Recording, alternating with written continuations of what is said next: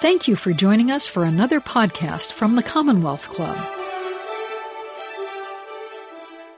Uh, it's my incredible pleasure to introduce the next panel, um, which is on the topic of identity um, and politics in a changing America.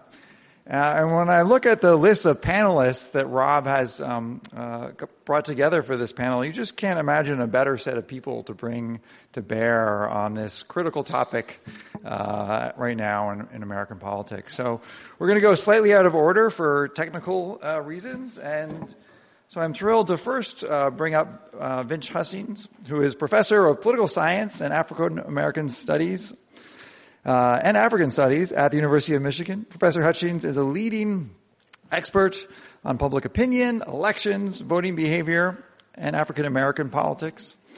And especially relevant for this uh, panel, he's probably best known for his work on how politicians use racial rhetoric to influence voters and change their behavior. Uh, and so let's get started. Uh, please come on up.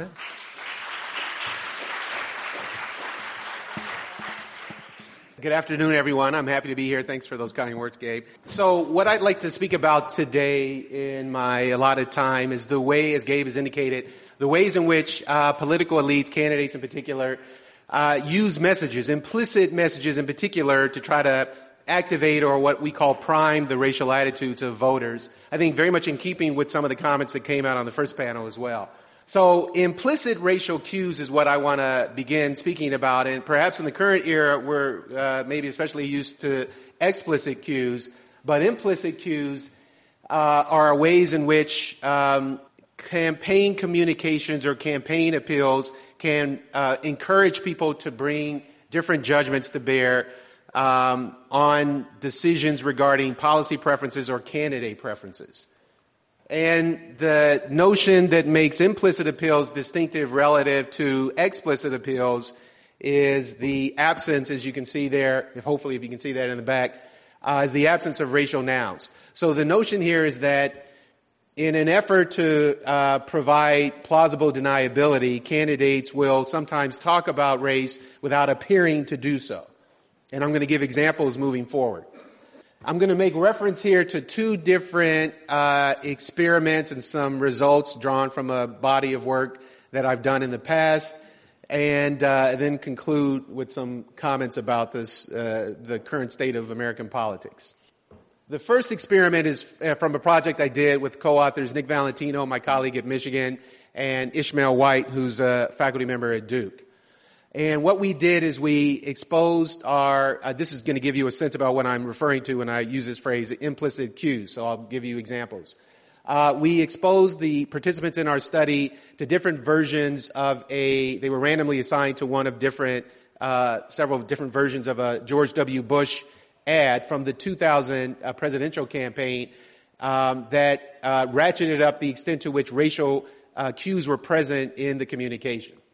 And in the second experiment, I'm going to move forward a little bit in time and focus more on the uh, 2008 campaign featuring, of course, uh, Barack Obama and uh, John McCain. Uh, and the point of the second uh, uh, experiment is to demonstrate that this process that I'm going to be describing very briefly this afternoon is not something that's peculiar just to one of the political parties. Actually, uh, I and my various co-authors on the project. This second project, by the way, is with um, Vanessa Cruz Nichols, who's at Indiana, uh, Spencer Piston, who's at Boston, and LaGina Gause, who's at UC San Diego. And in this second experiment, we are going to also involve implicit cues, but uh, here it's going to be regarding kind of um, the racial content uh, or the racial background of the people in the ad of an actual uh, Obama ad. All right, experiment one. Uh, there's a control condition that's just a product uh, ad, and then we have uh, two um, treatment conditions where race is either diminished, by which I mean it's only basically white uh, participants in the ad or, or, individuals in the ad, and um, the whites are depicted in such a way that's pretty innocuous and not designed to kind of uh, encourage people to bring their uh, to, to discuss or to think about or to bring to mind racial considerations. And then there's another version where we swap out slightly different images. And I should say before I show you this ad on the next slide, uh, by the way, on the next slide, it'll uh, I'll show you first the the genuine product ad. I think it's a Duralast ad, which will be for about 30 seconds or so. And then I'll show you the Dr. Uh, George W. Bush ad. What my colleagues and I did in this uh, ad is we took a genuine Bush ad, removed the narration, spliced together slightly different images in, interspersed with the real images, and then lay, layered on top of that narration that we wrote and then we hired uh, a faculty member at Michigan to provide the voiceover to make it appear to be a genuine ad. But but the ads, the two ads I'm about to show you, are completely uh, fictitious, or at least gen- generally uh, fictitious. But the point is that innocuous, non-racial language that candidates typically use can be designed in such a way to encourage people to think about race uh, simply by pairing them with the appropriate set of images. So references to wasteful government spending might just be uh, traditional ideological rhetoric, but when you talk about wasteful government spending and then you uh, highlight images of African Americans, uh, that might suggest something else. Now, you might say, well, how is that an implicit uh, effort? Because we're showing images of African Americans. Well, there's no, the narrator is not saying, and oh, by the way, blacks abuse welfare. So there's no reference to race. And if there's pushback, um, in a real setting, a candidate is in a position to say, I, I don't know why you're injecting race. That's not what I was talking about. I was just talking about wasteful government. So, so pay attention to the images, but also to the language that is uh, associated with those images. No multi-million dollar contracts no victory laps, not even a winner's circle. But if you think these weekend warriors who run the Score Desert Championship Series take anything for granted, think again. Which is exactly why they run with the Duralast battery from AutoZone. A battery so tough, so dependable, we back it with a two-year free replacement guarantee. The next time you hit the road, don't settle for anything less. George W. Bush, dedicated to building an America with strong values. Democrats want to spend your tax dollars on wasteful government programs, but George W. Bush will cut taxes because you know best how to spend the money you earn. Governor Bush cares about families. He'll reform an unfair system that only provides health care for some, while others go without proper treatment because their employer can't afford it. When he's president, every hardworking American will have affordable, high quality health care. George W. Bush, a fresh start for America. George so now, w. here's the second version. Dedicated to building an America with strong values. Democrats want to spend your tax dollars on wasteful government programs, but George W. Bush will cut taxes because you know best how to spend the money you earn.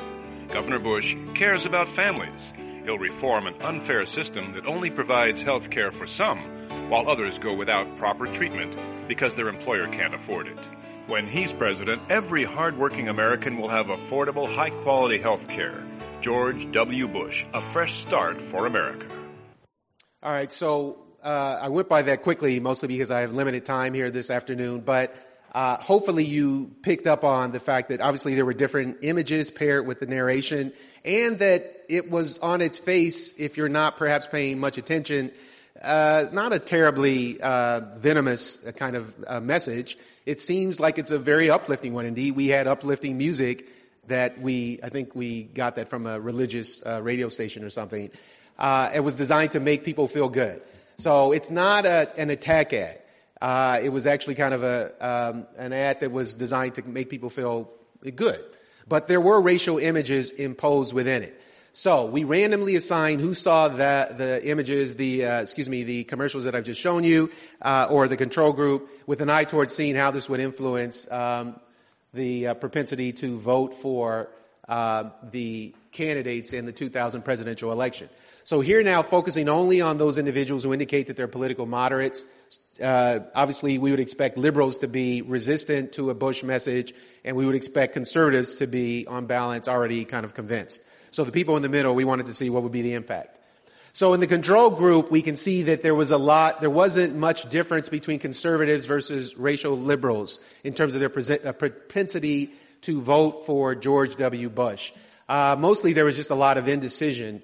Um, because uh, even though we're now 20 some years removed from that election, at the time there, we did this in the summer of 2000 and uh, attitudes had not really crystallized very much around the candidates. So among those who were relatively moderate and if they had not yet seen an ad, there was not much distinction. But you can see a distinction does emerge here, and especially, of course, with the implicit cue, the difference here is uh, sig- significantly different relative to the one in the, the two bars in the middle. So um, again, I'm going over this quickly in order to make the larger point before moving to my second experiment. But what's the big takeaway I want to try to drive home here?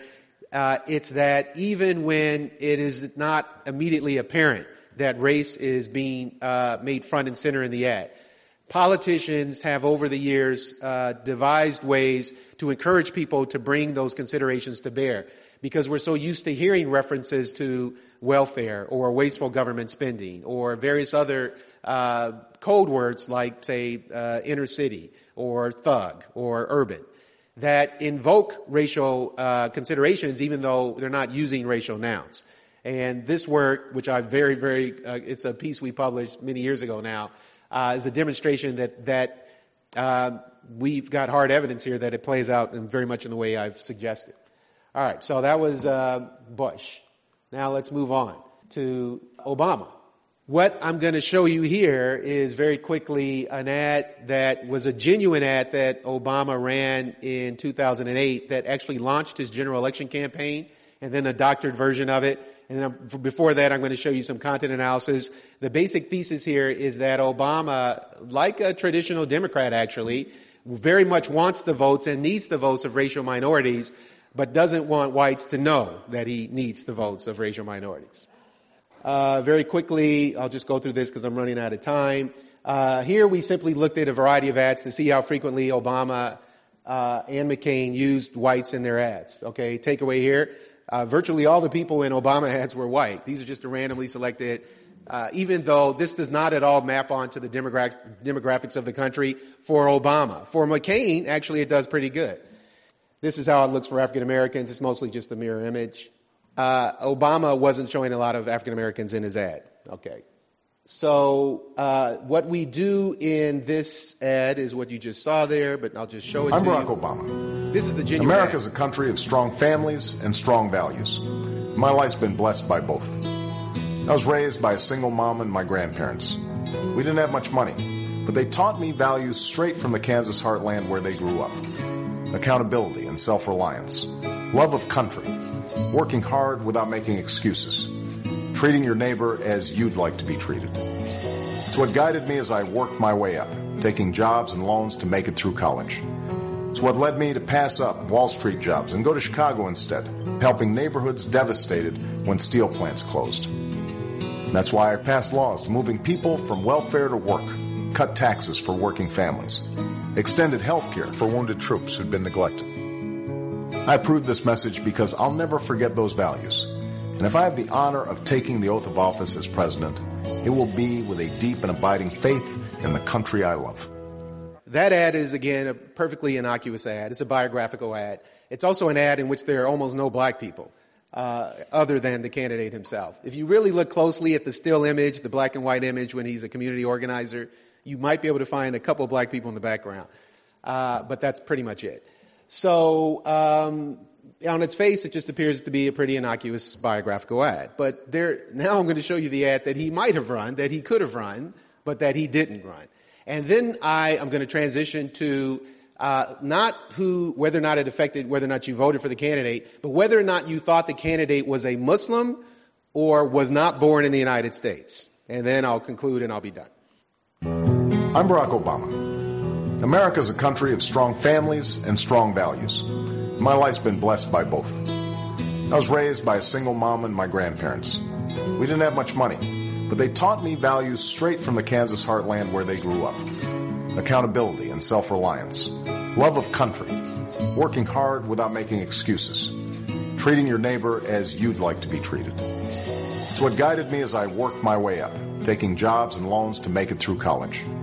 It's what led me to pass up Wall Street jobs and go to Chicago instead, helping neighborhoods devastated when steel plants closed. That's why I passed laws moving people from welfare to work, cut taxes for working families, extended health care for wounded troops who'd been neglected. I approved this message because I'll never forget those values. And if I have the honor of taking the oath of office as president, it will be with a deep and abiding faith in the country I love.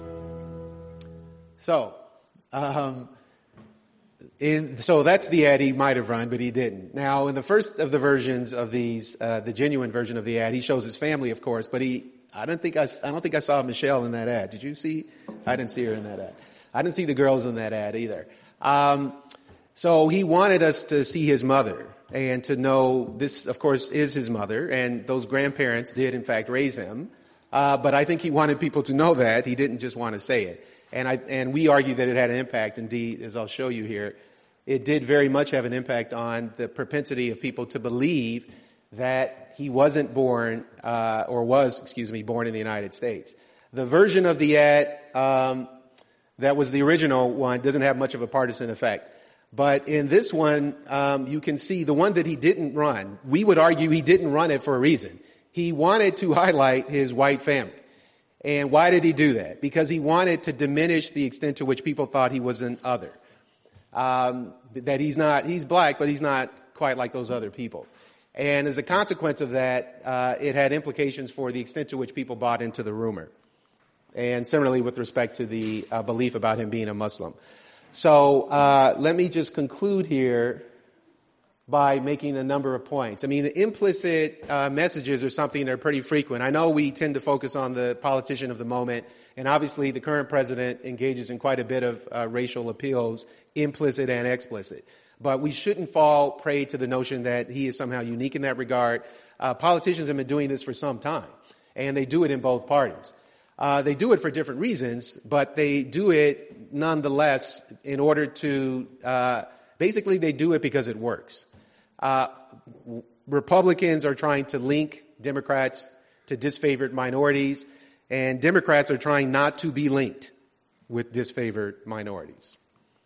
So the concluding point I want to uh, leave you with here this afternoon is really that if we are serious, because of course, had I given my comments primarily focusing on the Republicans, I'm, if I can read this room correctly, I'm going to assume that most of you would have been very enthusiastic about the message and about how odious that strategy is, which it is.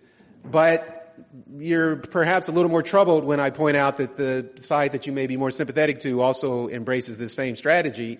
If we really want politicians to stop doing this, then we have to dis- we have to you know raise uh, um, criticisms, but not just when they're being done by the side we don't uh, agree with anyway. We have to do it when, especially when the candidates who belong to the parties that we are already predisposed to agree with. And I'll, I'll end on that point. Thank you.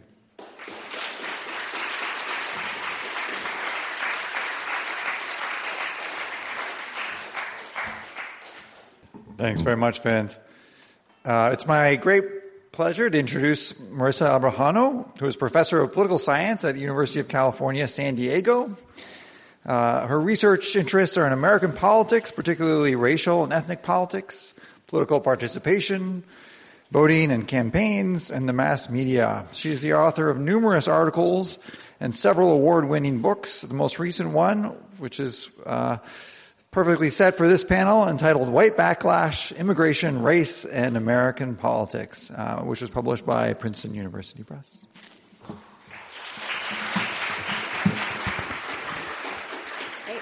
Thank you so much to everyone here, um, and I'm delighted to be here today. So the task of this panel uh, was to discuss uh, the the idea that many folks attributed the election of Donald Trump to backlash against growing racial diversity in this country, and so we were asked to comment on trying to understand what that relationship is between this demographic diversification and political change and what are the prospects for unity going forward. So uh, this book largely investigates this question, and so I'm delighted to present some of the main uh, uh, kind of synopsis today. Now, this is a book that I, as a collaboration with my colleague at UC San Diego, Zoli Hajnal.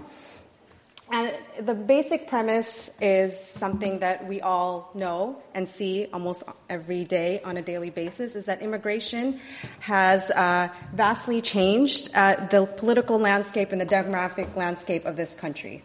Uh, today, demographic change has resulted in the fact that our nation is not, uh, this was last year's statistic, 12% foreign born, but currently 13.5% foreign born population. Uh, Latinos are now the largest uh, racial and ethnic minority in the United States. They're projected to become one out of every four Americans by 2050. Uh, Asian Americans are the fastest growing immigrant groups. Um, and the other important reality is, as we're seeing the rise in the ethnic racial population, the portion of whites has fallen from 90% to 65% of the United States. And the key thing to remember here is that whites will lose majority status from a population standpoint by 2050. So as we all know, how, the question then that we, that we pose in this, in this book is how exactly is this transformation affecting American politics, right? Now, immigration can, has, there's both sides of the coin when we think about immigration. On the one hand, it does raise fears about jobs job security, welfare culture. This is much of the rhetoric that we often hear about immigration, that uh, there is this infusion between this cultural argument about, about changing who we are as Americans. You can even imagine the prominent uh, slogan that was used by Donald Trump of making America great again has some kind of nod towards the changing demographics of the country. But also, there's been this very constant narrative proposed by not just political elites, but also reiterated by the media about the fact that immigrants, in particular, are taking away jobs from Americans, right? That's, that's a very common theme that we hear. Um, so there's that piece. But on the other hand, there's also very positive uh, conversations about immigrant immigration that they fill a vital economic role. Many jobs that native-born Americans are not willing to adopt. They enrich the culture and diversity. They lead to greater acceptance of, uh, of equity and inclusion in this in this country. Um, but so those are the two sides of the debates, right? But as we've seen, I would ar- we would argue in this book in the last 20 or 30 years or so, immigration and its how it's linked to race uh, has become increasingly infused into debates about policy and parties. So the question that we pose is, is the changing population causing a broad conservative backlash amongst white Americans? So in this book, in, in our book, we address this question by examining three different uh, political outcomes. So the first one being party identification. So is this demographic change particularly driven by immigration? Is that is that causing a rightward shift in the, in the partisan preferences of white Americans. Number two is that also moving white Americans to become more inclined to support Republican candidates, uh, not only nationally, but in also other lower level elections. And then finally, we investigate the role of which demographic transformation, particularly the percentage of the immigrant population, is that leaning to states adopting more restrictive anti-immigrant policies. Okay, not just strictly defined to immigration, but other issues that are related to, uh, that can impact immigrants as well, such as education being one example, right? So that's, that's the basic outline of the book. Um, now, the theor- our theory and our major argument is that we do think that immigration, and we make the point that gets tied to partisan politics, uh, and for the, for the main for the following reasons. Number one, uh, immigration is just something that, like I sort of said earlier, is too big to miss in our daily lives, right? Um, especially if we think about context states like California, urban centers um, within California in particular, immigration and large immigrant communities are just sort of an everyday aspect of our lives. Uh, but even if you don't live in areas or regions around the United States that are not heavily concentrations of immigrants, right? Immigration especially I would say in the last several years or so, has really been emphasized uh, pretty heavily by the mass media. Okay? Um, and so, for that reason, immigration is really all around us. Okay? If we just have to think back about the most recent presidential election, immigration was certainly one of the most uh, salient issues that, wa- that were being emphasized by, by both of the major party candidates. Now, the, the, the key argument that we make is that there's also a very prevalent and dominant threat narrative that's infused not only by the political rhetoric, primarily the Republican Party, but also of the mass media. Right? So elites tend to emphasize this loss of jobs, declining wages, fiscal costs associated with all these types of policies, basically these social services, but crime, and then overall just a cultural decline. Okay? Um, and so, because of that prevalent threat narrative, and one that is really supported by the mass media, this is what we really think is driving this this this backlash amongst amongst white Americans. Um, and then if you actually look at some of the public opinion polls that specifically ask about immigration, many white Americans do buy into this threat narrative. So, for, as an example, 70% of white Americans feel that immigrants are a burden to society. Uh, 62% think that they add to the crime problem.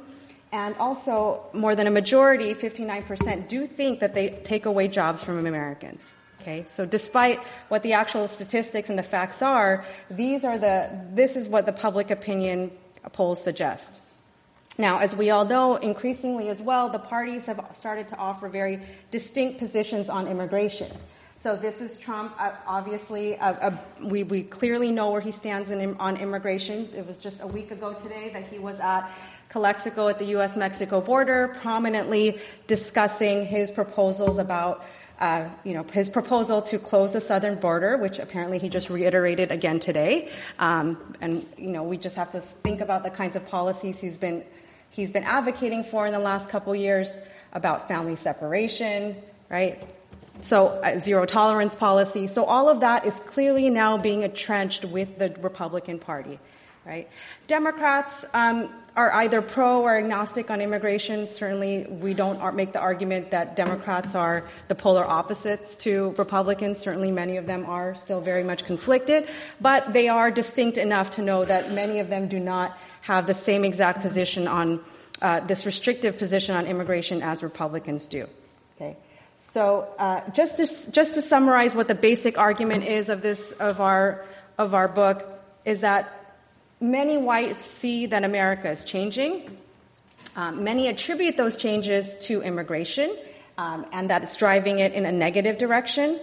And because the Republican Party offers much stronger opposition to uh, immigration, this is a powerful motivation for them to defect to the Republican um, Party. And I think it's also important to note that this is not something that's distinct to our current day um, period, right? We've seen these kinds of shifts before historically. White defection from the Demo- Democratic Party in response to, de- to the Democrats' support of the civil rights movement. Um, and there were other clear periods when there were large uh, immigrant populations coming to the United States and this sort of backlash response that, that emerges. Okay? And then even if we think comparatively outside of the U.S., this was mentioned earlier, um, there's lots of studies, especially being conducted in, in Europe, that find clear linkages between the size of the immigrant population and support for uh, right wing parties. So, to test this theory in our argument, oh, let me talk, say this first. We use a wide range of data on public opinion and political preferences and attitudes, and then we also do an extensive content analysis on, on media coverage uh, of newspapers from the last uh, three decades or so. Um, and so, for the interest of time, I'm just going to show you some of the key findings that we that we have. So here is just a very simple um, bivariate relationship between immigrant views and partisan choice. So here on uh, the x-axis here, these are more um, as you move to the right, these are more positive views of, of undocumented immigrants. Um, and then this is, uh, the, and then on the x y-axis here is the percent vote for the Republican president and percent vote uh, for Republicans in Congress, right? So the takeaway point from all these figures is that the more positively you view undocumented immigrants in this country, that is uh, cor- that is uh, correlated with less support for um, Republicans, your vote in Congress, as well as for the president. Okay. Um, on the flip side here, if you have more positive views towards immigrants, that's correlated with higher a percentage of folks thinking of associating themselves as Democrats, right? So, at least from a, a bivariate standpoint, you do see this this relationship on these two on these indicators. the other thing to think about is if immigration is pushing white Americans to the right, um, we should also see steady growth in white republicanism over time. Okay, so here, if you look at the trends of white partisanship um, over since 1952, right, you can see that the uh, percentage of, of whites who self-identify as Republicans are increasing, whereas the percentage of uh, Democrats who are of whites who identify as Democrats are are decreasing.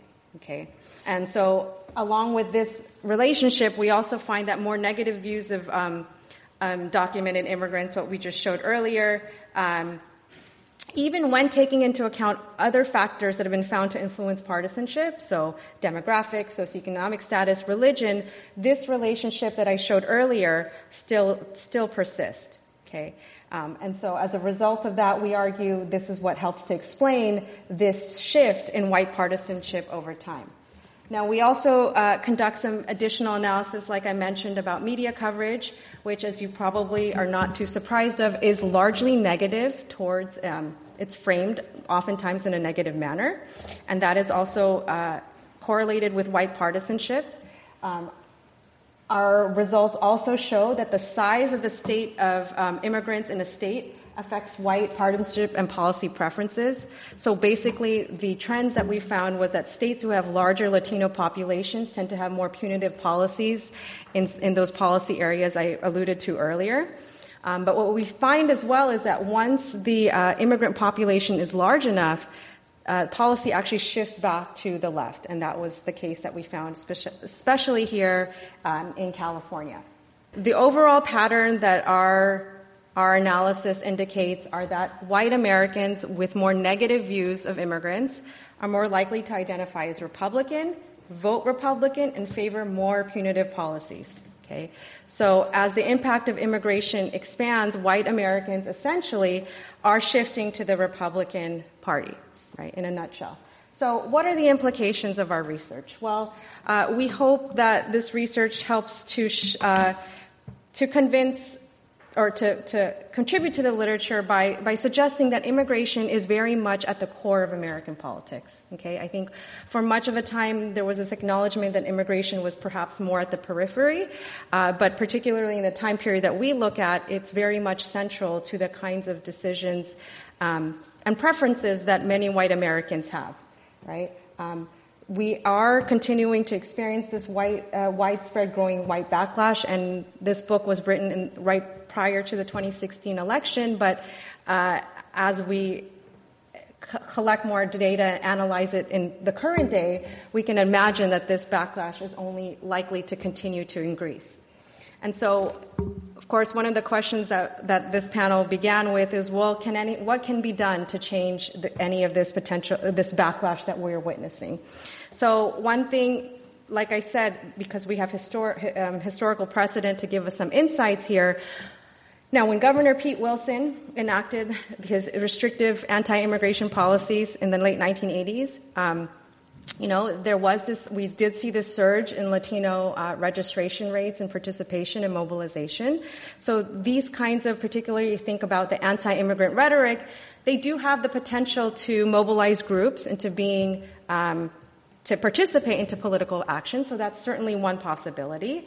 Uh, if we just look at what happened in the 2018 midterm election, it marked a 50-year high in turnout rates um, amongst the general population. So there there are signs that this this kind of um, this kind of uh, uh, backlash, if you will, um, that there can be that we can stop that backlash, but it would require uh, many more immigrant communities, particularly the Latino community, to actually uh, get their rates of participation up to what their actual voting eligible population is today. Because as it currently stands, their rates of turnout are far below what what their actual um, voting population is. So to end on a on a happy on a positive note, there, there are certainly some prospects for for um, stemming this this backlash that we identified. Thank you.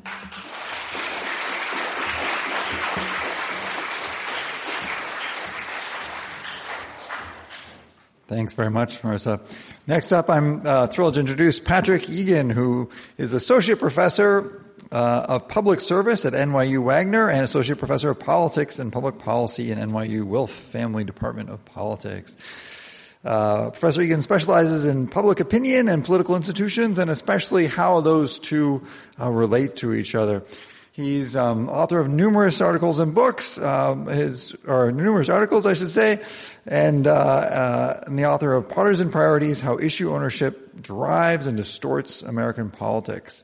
We're also very happy to say that Pat Egan is a former Berkeley PhD uh, student and uh, was a Travers Fellow, uh, and that funding helped him uh, achieve what he has today. So, thanks so much.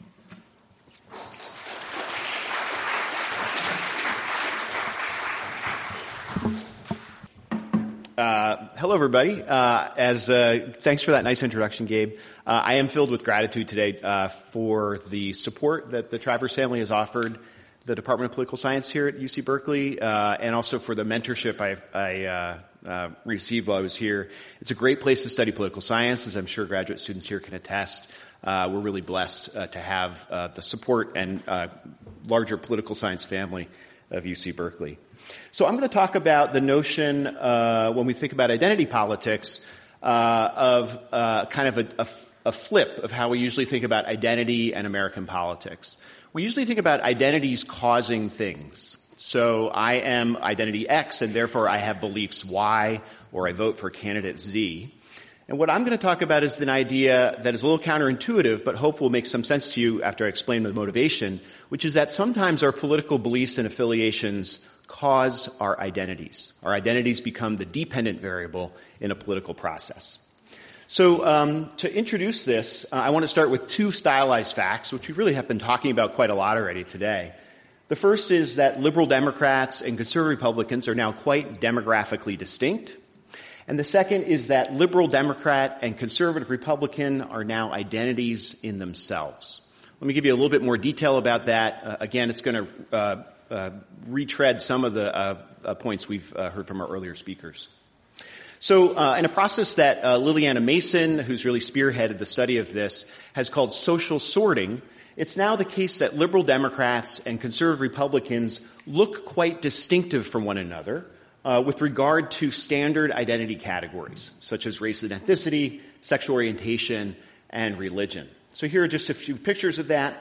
Uh, and sorry for the folks in the back of the room if you have to squint. I'll try to talk through the pictures. Um, this is data that everyone's going to be familiar with here. Uh, it's from exit polls and surveys of Americans, and it shows you that African Americans and to a lesser extent Latino Americans uh, are strong supporters of the Democratic Party and its candidates, uh, white Americans are uh, t- uh, consistent supporters of the Republican Party. And Asian Americans, which as we heard from Marisa and others are a growing group in American politics, um, have now shifted decidedly toward the Democratic Party, um, with about um, half of U.S. Asian Americans identifying as Democrats, uh, compared to a very different split in the general population. Um, so that's one uh, identity category that is quite uh, divided with regard to its political affiliation. Here's another, which is religion. This is again data from exit polls. Um, it's the uh, share of uh, support for either the Democrats or the Republican presidential candidates among five religious groups. Probably the most important one, or the most, the biggest growing religious group in American politics, is the nones. And by I'm a good Catholic boy, I do not mean N-U-N-S. Uh, I mean people with no religious affiliation. Uh, they're in red on this uh, particular uh, picture. And as you can see, um, they and Jewish Americans support Democrats by very big margins. Uh, they are almost mirror images of born again Christians. They're on orange at the bottom of the picture who support Republicans by very big margins. So again, on this big identity category, religion, we see really big uh, distinctions in terms of political support and voting. And here's sexual orientation. Uh, you know, it's only this is something I study a lot, uh, and one of the reasons that's really uh, makes it really interesting right now is that surveys now do ask about sexual orientation in a way that they didn't even do about ten years ago. And so now we've got good data on what sexual minorities think about American politics and who they support. And you're probably not going to be surprised to learn that they are overwhelmingly supporters of the Democratic Party, which has taken a much more pro-LGBT stance over the years than the Republican Party. So about three quarters of self-described LGBT voters uh, support uh, Democratic candidates year in and year out. You are listening to the Commonwealth Club of California. Hear thousands of our podcasts on iTunes, Google Play, and Stitcher. And when you're in the Bay Area, please join us live for one of our 500 programs each year. You can find us online at commonwealthclub.org. Now, back to our program.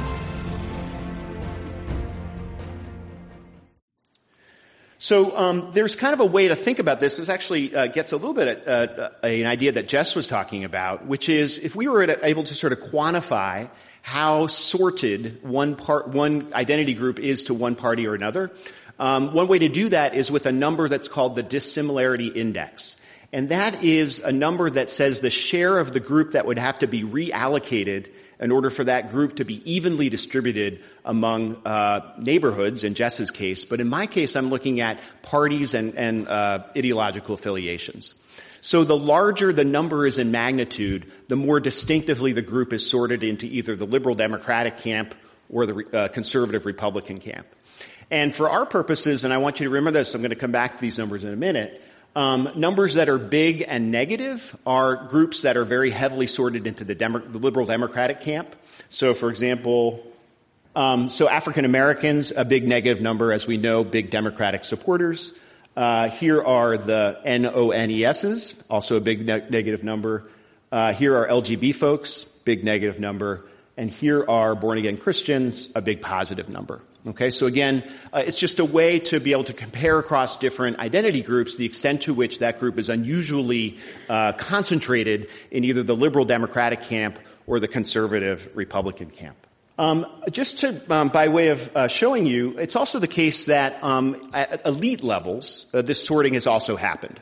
So uh, what you see there uh, in this table, those of you back can't see the table. I'm sorry. I will tell you what's in the table, which is essentially that the race, religion, and sexual orientation of our elected representatives here in the U.S. House of Representatives not only mirrors what we see in the general population, but in fact is even more pronounced. Um, so, for example, if you look at the uh, Republicans who are members of the Freedom Caucus, which is the most conservative organized caucus in the U.S. House, nearly all of them is a white, uh, born again Christian man. Okay. Uh, and if you look at the Progressive Caucus, you have um, a group of uh, representatives that are majority people of color. So again, we're seeing a real distinctiveness not only in the general population, but also among political elites. So um, that is the first stylized fact, uh, which is that we've got sorting into the liberal, democratic, and conservative republican camps on the basis of identity groups. The other stylized fact is something that uh, Mo Fiorina and others have alluded to earlier today, which is that partisanship and ideology in contemporary American politics are identities in and of themselves. Um, and liberal Democrats and conservative Republicans exhibit behavior that we've long associated with identity groups. And just as a few examples, um, we now display in-group favoritism and out-group antipathy regarding things like dating, uh, who we'd want our kids to marry, um, economic transactions. There have been fascinating experiments that show that Democrats are willing to pay a penalty so they don't have to deal with Republicans.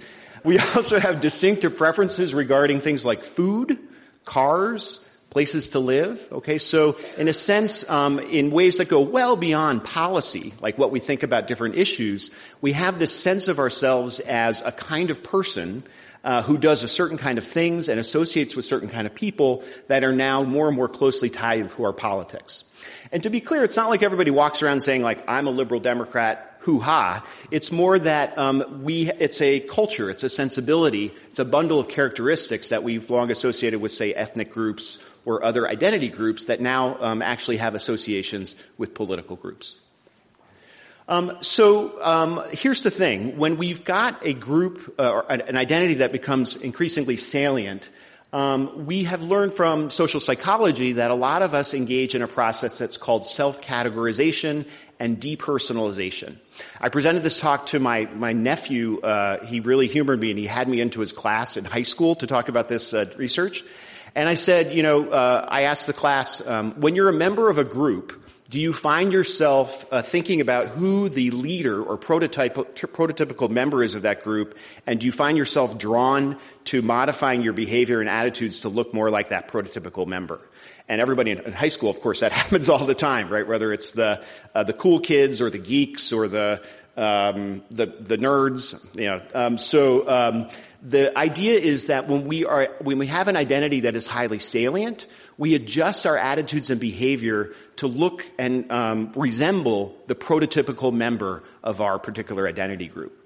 So that's going to be relevant in this case because when we've got identity groups uh, that are increasingly sorted into the liberal democratic and conservative republican camps, and liberal democrat and conservative republicans are now more important identities, what we're going to do, and I'm going to show you some data that, sh- that demonstrates this, is that we're going to ever so slightly shift our fundamental identities to better align with the prototypical liberal Democrat who is a person of color, non-religious, more likely to be a sexual minority, or the typical conservative Republican who is more likely to be white, straight, and religious. Okay, so I'm basically going to show you that over time, people engage in this very much this behavior uh, to a certain degree. So I'm not the first to say that identity is endogenous to politics. Uh, pr- there's basically a lot of folks who have studied this with regard to religion uh, and have shown that over time people have been shifting their religious affiliations to better match their political values and political affiliations. Um, it's also the case that some new, some relatively uh, new uh, avenues of research are looking about how race and ethnicity can be endogenous to politics. I've also written about how sexual orientation can be endogenous to political forces. Um, but uh, I think what I do here is present a, a, kind of a unified theory about the conditions under which we might expect this to happen. The data I have are from a very cool data set where people are followed over a four-year period and they're interviewed three times, once every two years.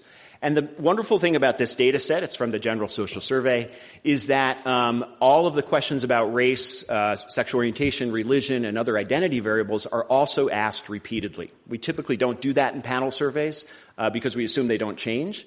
But here, uh, those questions are asked repeatedly, and I'm able to get a sense of um, how those uh, things might be changing. Um, so what I'm going to do, uh, just to cut to the chase, is uh, run a very uh, basic analysis in which your identity at the end of the four years period, um, on any number of categories, whether it's being white or being religious or being a sexual minority, where that identity at the end of the four year period is predicted by how you identified at the beginning. So I'm going to be able to pick up change.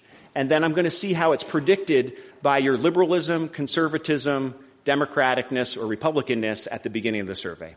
So essentially what I'm, what I'm expecting is that liberals and Democrats will slightly shift their identities toward the liberal democratic prototype and vice versa. And so here's kind of the, uh, the, the, big picture, which is um, a picture that shows how liberal Democrats in blue and conservative Republicans in red shift their identities over time. The numbers are the proportion of each group, and you'll notice they're pretty small, which is reassuring. It's not like a giant set of Americans is shifting their identities on these things. But um, it's the proportion of each group that is shifting their identity um, in uh, either toward or away each of those identity categories over the four-year period uh, after holding constant their identity at the beginning of the survey. So just as an illustration, uh, in the middle of this picture, we have uh, liberal Democrats are four percentage points. Uh, predicted uh, four percent of, of, liberal Democrats are predicted to shift toward identifying as not having a religion over that four-year period. At the same time, six percent of conservative Republicans are uh, uh, predicted to move away from uh, rejecting a no religious category. Maybe that's not so surprising. What's probably more interesting or important to you is this also happens about sexual orientation. These little stars mean that we have significant change over time. Um, it also happens with Latino identity. Again, small but significant shifts. And also in terms of how people describe their ethnic origins. What country or place on the world are your people from? That also moves in directions that are aligned with political identity. So um, what I want to do, uh, I'm going to skip this just, but if you want to nerd out with me later, we can talk about this. Um, uh, what I want to do is just show that this is really quite aligned with those political prototypes I showed you at the beginning of the talk. Okay, so you remember those numbers? The big negative numbers mean groups in which liberal, uh, in which identity groups are uh, concentrated among liberal Democrats or conservative Republicans. And um, what I want to just note is that the shifts um, that I showed you a minute ago, which are on the um, y-axis, are highly uh, related to the extent to which the groups are already sorted in the population. So essentially, the takeaway picture, uh, the takeaway point of this picture is that uh, groups completely uh, uh, continue to further sort um, on the basis of uh, their politics into identity groups that are associated with the two big political coalitions in American politics. So um, it also turns out that this is even more pronounced among people whose uh, party ID and ideology are consistent over the four-year span. So uh, that makes a lot of sense that people for whom this ident- the polit- political identity is more pronounced and consistent are more likely to engage in this identity switching behavior.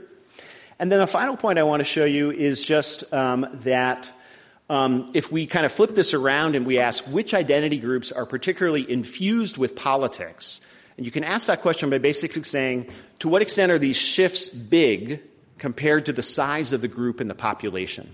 If it is the case that there's shifting is taking place to a large degree relative to the number of people that identify with the group in the first place, those uh, groups are going to be particularly infused with politics. The identities of those groups are going to be particularly political. And it turns out there's two groups where that is really the case.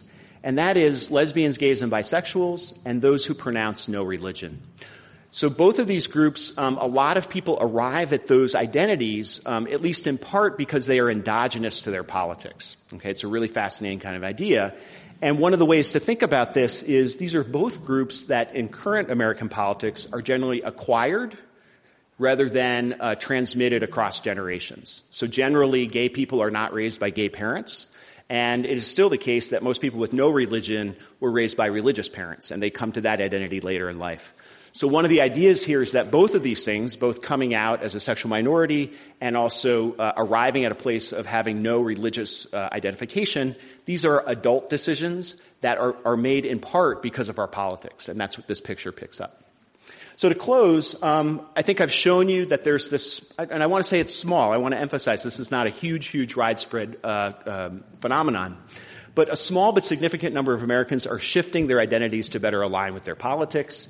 Um, and it suggests that we could be more careful in thinking about the future of U.S. political coalitions. Because if we assume that everybody of a certain identity is going to end up being a certain having a certain politics, one thing that's happening is that the reverse is also occurring. And so we can't be entirely sure about thinking about identities as what political scientists call unmoved movers uh, that predict things without being predicted by uh, political phenomena themselves. Um, I'll leave it there, and uh, thanks very much.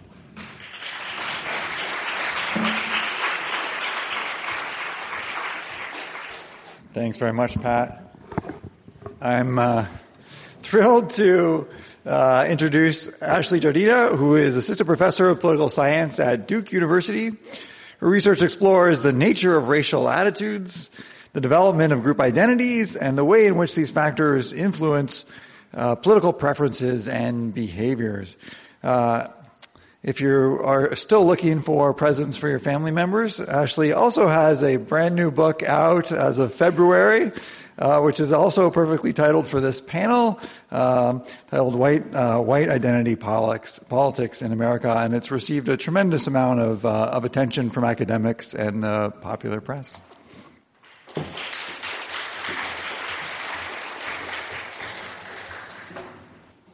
Well, while we're getting this set up, I just wanted to say good afternoon. Thank you all so much for being here. I'm delighted to be here.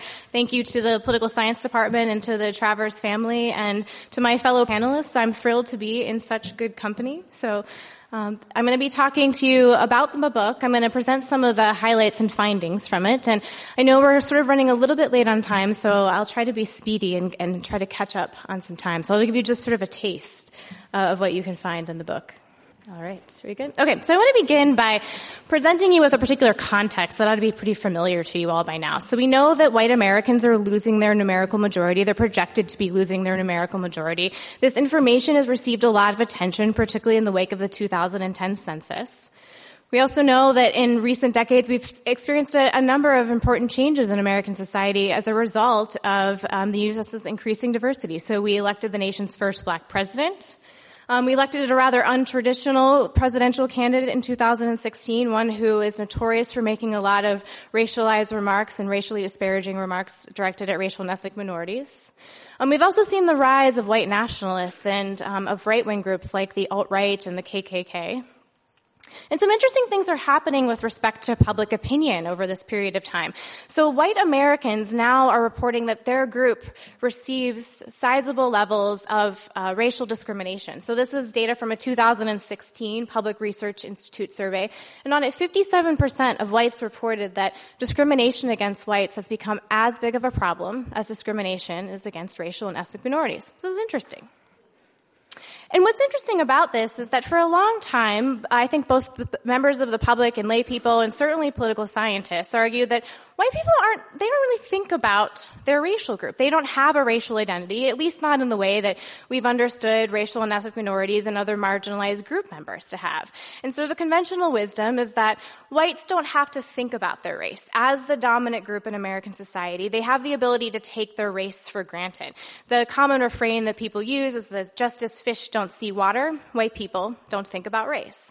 But what I'm arguing is that times have changed. And in light of growing diversity in the United States, whites are now starting to think about their racial group in, in a salient way, in a way that is important to them. And they're starting to bring this racial identity to bear on their political attitudes and preferences in pretty profound and consequential ways. So I want to point out to you that before we started thinking about white identity as social scientists, the common way, the most important way that we thought whites brought their racial attitudes to bear on their political preferences was through racial prejudice. So we never really thought about whites having sort of in-group attitudes. We thought all about the out-group attitudes that white people have. And we, we spent a lot of time studying racial prejudice and racial hostility and sort of this antipathy that we believe that many whites possess toward people of color, particularly blacks in the United States. And we thought a lot about the extent to which that antipathy was related to whites' political attitudes and preferences.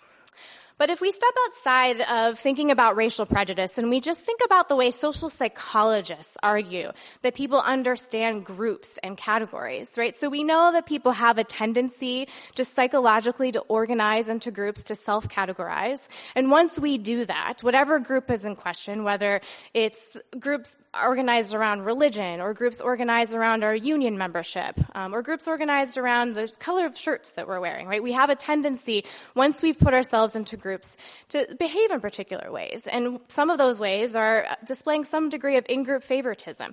We garner a great deal of self-esteem from belonging to groups. We want to think highly of our groups, and we tend to behave in ways that benefit our groups or protect our groups. So if you start thinking about the world that way, and you start thinking about, well, what does that mean with respect to race? And respect, with respect to race, when white people are starting to think about their group and starting to conceive of themselves as white people with this salient racial identity. So we've got that on the table. The other thing to think about is that in the United States, racial groups are arguably organized hierarchically.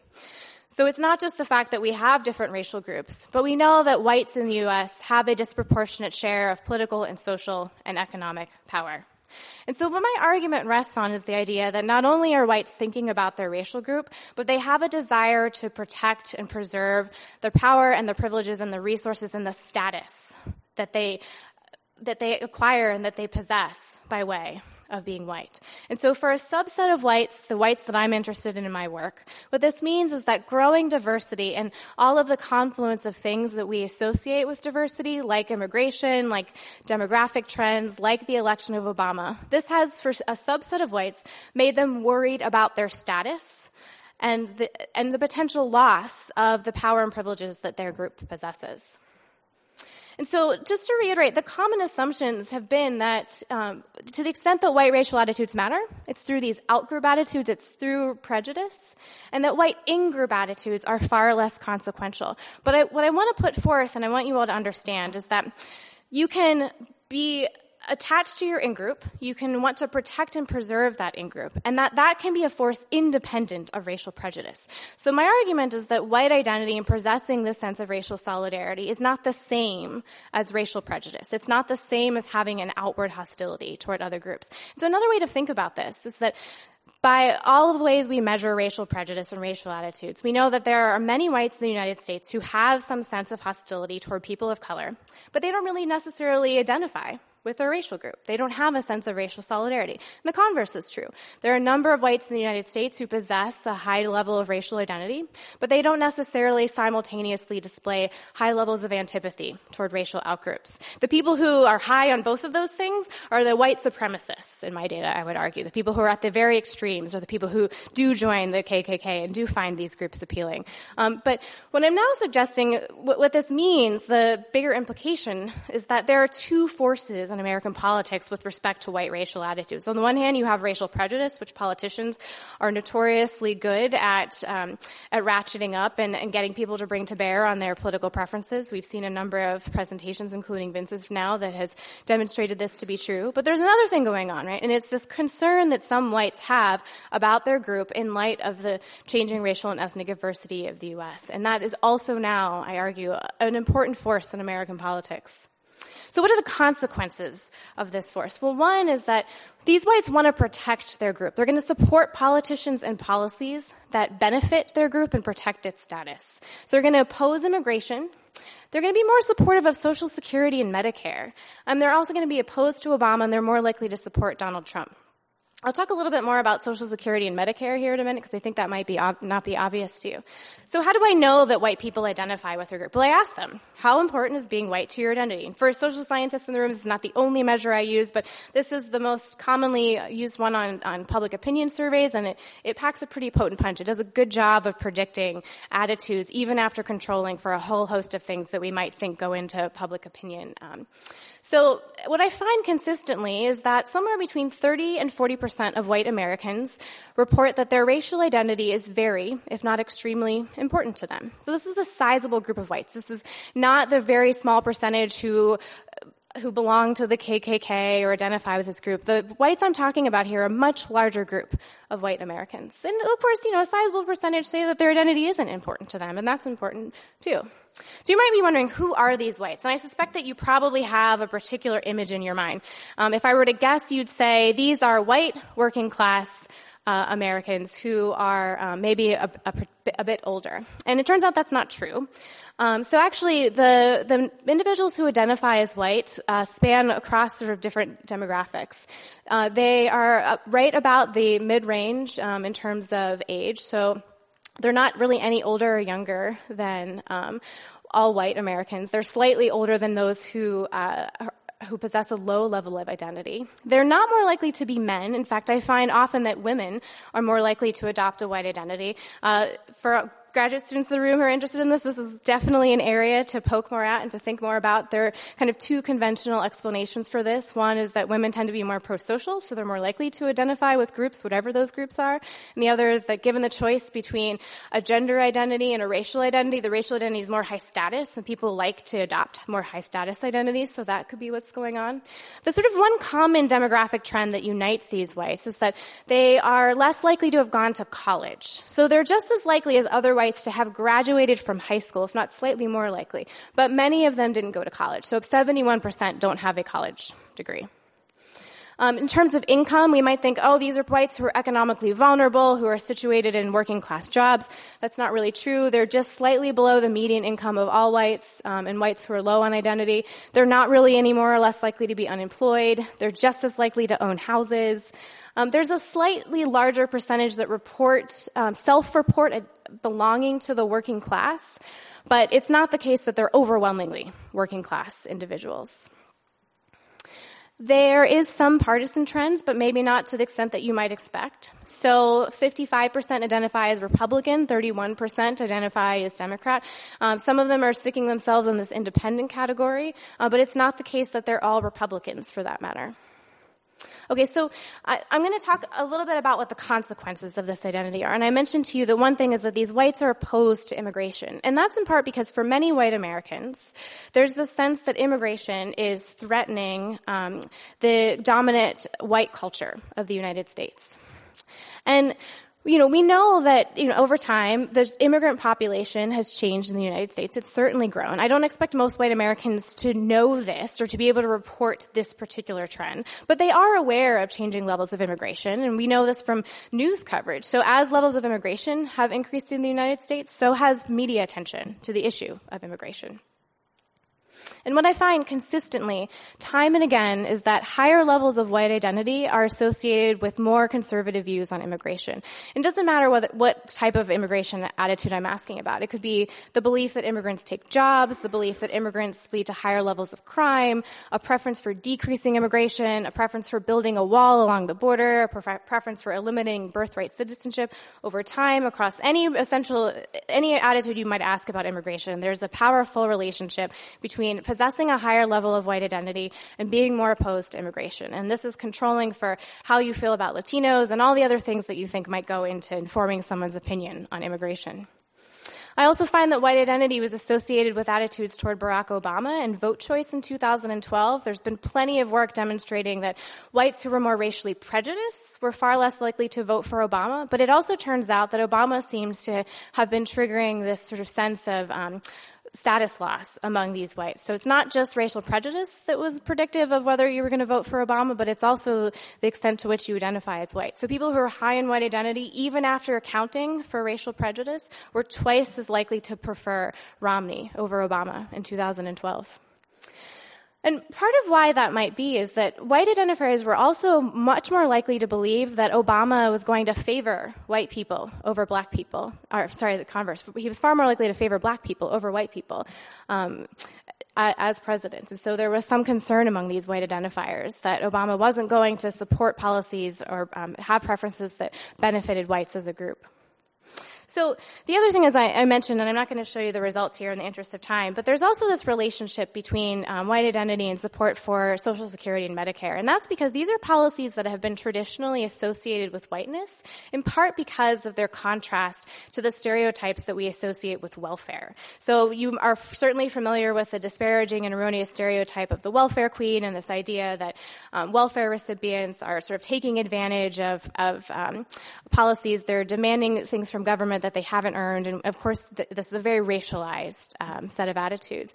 Well, the idea is that Social Security and Medicare have been associated with whiteness because they're they've been um, framed as policies that are the reward for hard work. So we're sort of in opposition to welfare. So what I find is that higher levels of white identity are in fact su- associated with um, greater support for Social Security. Okay, so we have all these things. We've got immigration. We've got opposition to Obama, we've got support for Social Security and Medicare, and then we come to 2016. And so this is Donald Trump's website in August of 2015 when he began his presidential campaign. And if you went and you clicked on the position link on the website, this is what you'd see. The only position on Trump's website, only position in August of 2015 was immigration reform. Trump also parted ways with traditional Republican candidates by arguing that he was going to protect Social Security and Medicare. Here's a tweet from Donald Trump in May of 2015. He said, I was the first and only potential GOP candidate to state there would be no cuts to Social Security and Medicare. And it's not surprising then that what I find is that higher levels of white identity are in fact associated with a preference for Trump. So here I've got data from 2016 when, um, in January when the primary season was happening. And it turns out that respondents, when surveyed um, about whether they would prefer Donald Trump over any other Republican primary candidate. So not just, we're not pitting Republicans and Democratic candidates here, but just given the choice between any other Republican candidate, it was whites who were higher in white identity who seemed to prefer Trump over any of these other candidates. And what I want to point out is that Trump is unique in activating this identity. So it's not just the case that sort of any Republican candidate could have come along and um, just by way of being a Republican activated the relationship between white identity and evaluations. Trump was unique um, in, in this regard. So what I find from the, and you can see from the chart here, is that white identity was not predictive of attitudes toward Clinton or Sanders or Cruz or Rubio. There was no statistically significant relationship between white identity and attitudes and evaluations toward these candidates. In fact, it was Trump and Trump alone that seemed to activate identity. And so again, what I want to argue is that there are these two forces now. We've got white identity and we've got white prejudice. And I want to sort of throw out some normative ideas here and, and, thinking about the consequences of this. We spend a lot of time thinking about the effects of racial prejudice, rightfully so, on um, our on politicians and, and political evaluations and preferences. And we're thinking a lot about how racial attitudes are sort of polarizing the parties. But I also want to point out here that in some ways, this new um, force in American politics, the extent to which whites are worried about their group, this is not good if we if we care about sort of a racially egalitarian society or moving in that direction because fundamentally what's motivating these whites is trying to preserve a racial hierarchy. It's trying to maintain their group's power and privileges arguably at the expense of other groups. And so I think that this is something that we should be concerned about. And we can be, should, we should be concerned about the extent to which politicians can capitalize on this. We know that Trump does this uh, quite frequently, um, referring to, you know, people coming from particular countries, um, talking constantly about immigration and the immigration crisis when there's not really a lot of evidence that there is in fact an immigration crisis, especially when we think about trends in immigration today compared to even five years ago. Um, and so to offer maybe a potential hopeful message, um, I think that there's evidence that we, we as a society can deal with this. We can combat this to some extent. So I'm thinking about what happened with Steve King, right? Steve, Congressman Steve King, um, was condemned for remarks that he made, uh, basically suggesting, you know, that, like, what have, what have non-whites done for civilization? This is a remark that I think some of us find racially problematic and that it's disparaging toward racial outgroups, but a lot of people high in white identity were sort of like, yeah, like white people, like, we've done a lot of good things for civilization. So this is a remark that seems a lot of seems relatively innocuous to a lot of people who possess this racial identity. Um, but what we saw is that um, people were not a fan of this. So he was removed from his committee assignments. Um, he was condemned in the media and condemned in Congress. And I think sort of thinking more about that and more about what politicians can do um, to to both uh, sidestep trying to, to race bait in this way or in any way in particular to sort of echo Vince's remarks about um, candidates from both sides of the aisle sort of potentially trying to tap into both types of racial attitudes. Um, I think that part of what we want to see is more of that from politicians moving forward.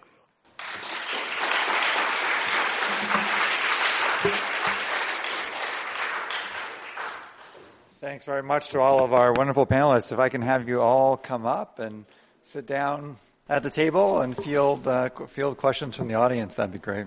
Hi, thank you all very much for your remarks. I'm so I'm grateful to um, have heard them. Um, uh, uh, uh I guess my question is kind of both for Professor Jardina and Professor Abrajano.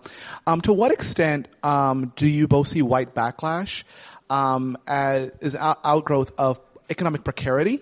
So, you know, in your in your um, regressions, um, Professor Jardina, you talk a little bit about how um, white people are not necessarily identifying as a working class, but I was wondering if maybe there's something to be said for working multiple jobs or a sense of uh, economic risk that they have, and if that can trigger a certain level of white identity. Yeah, thanks, Christian. That's a really great question. And I, I, can't say with 100% certainty that there's not some rock with respect to economic anxiety or economic vulnerability that we haven't uncovered that explains levels of white identity. But I've looked really hard and there's really no evidence that economic vulnerability indicates possessing a, a, higher level of white identity. I, have looked at whether people who are situated in more um, working class jobs, uh, who objectively are less financially well off. Um, I've asked them sort of just their own subjective economic evaluations. Do you feel as a family or as an individual that you're worse off, or that you're likely to be fired, or that your economic situation isn't as good now as it was in the past? And there's really no indication that any of those things are related to higher levels of white identity. All right, so I have a question for, I think uh, would be uh, best for maybe uh, Dr. Abrajano, but maybe open to anyone who has an intuition about this, which is that I was mostly interested in like the um, how backlash could be addressed, not just in policy, but in like the actual like uh, attitudes of whites. And uh, when it comes to immigration, you mentioned historical precedent. Like we've had plenty of immigrant backlashes in American history, whether it's to um, Irish immigrants or Eastern European immigrants and Asian immigrants. Um, but eventually, it seems like these groups eventually become included in the subordinate identity of being seen as Americans. Um, I'm interested if you know of work or if you have your own intuitions about how these immigrant groups end up becoming Americans in the popular consciousness. And maybe just to give you a jumping off point, like my own pessimistic intuition is that this seems to be that there's always a new immigrant group that to be scared of. And so once the new immigrant group comes, then you're more accepting of the previous ones. You go from scared of Irish people to scared of Eastern Europeans to scared of like uh, Chinese immigrants with the Chinese Exclusion Act. And now we're scared of Latino immigrants. So that's my pessimistic intuition. I'm wondering if you have your own or if you know of work of how these immigrant groups become seen as Americans in the popular consciousness. Yes, I think your I think your intuition is uh, right on. I mean, I think that that's very much that's part of the story. I think what makes uh, immigration amongst the Latino population, so immigration primarily from Latin America, distinct from sort of previous waves. It's, it's been it's been persistent and continual for for many decades now, right? And so, sure, there's a huge there's a significant portion of the Latino population who've who've been in the United States well before the, the nation's founding. So that's certainly one piece to it, but there is still.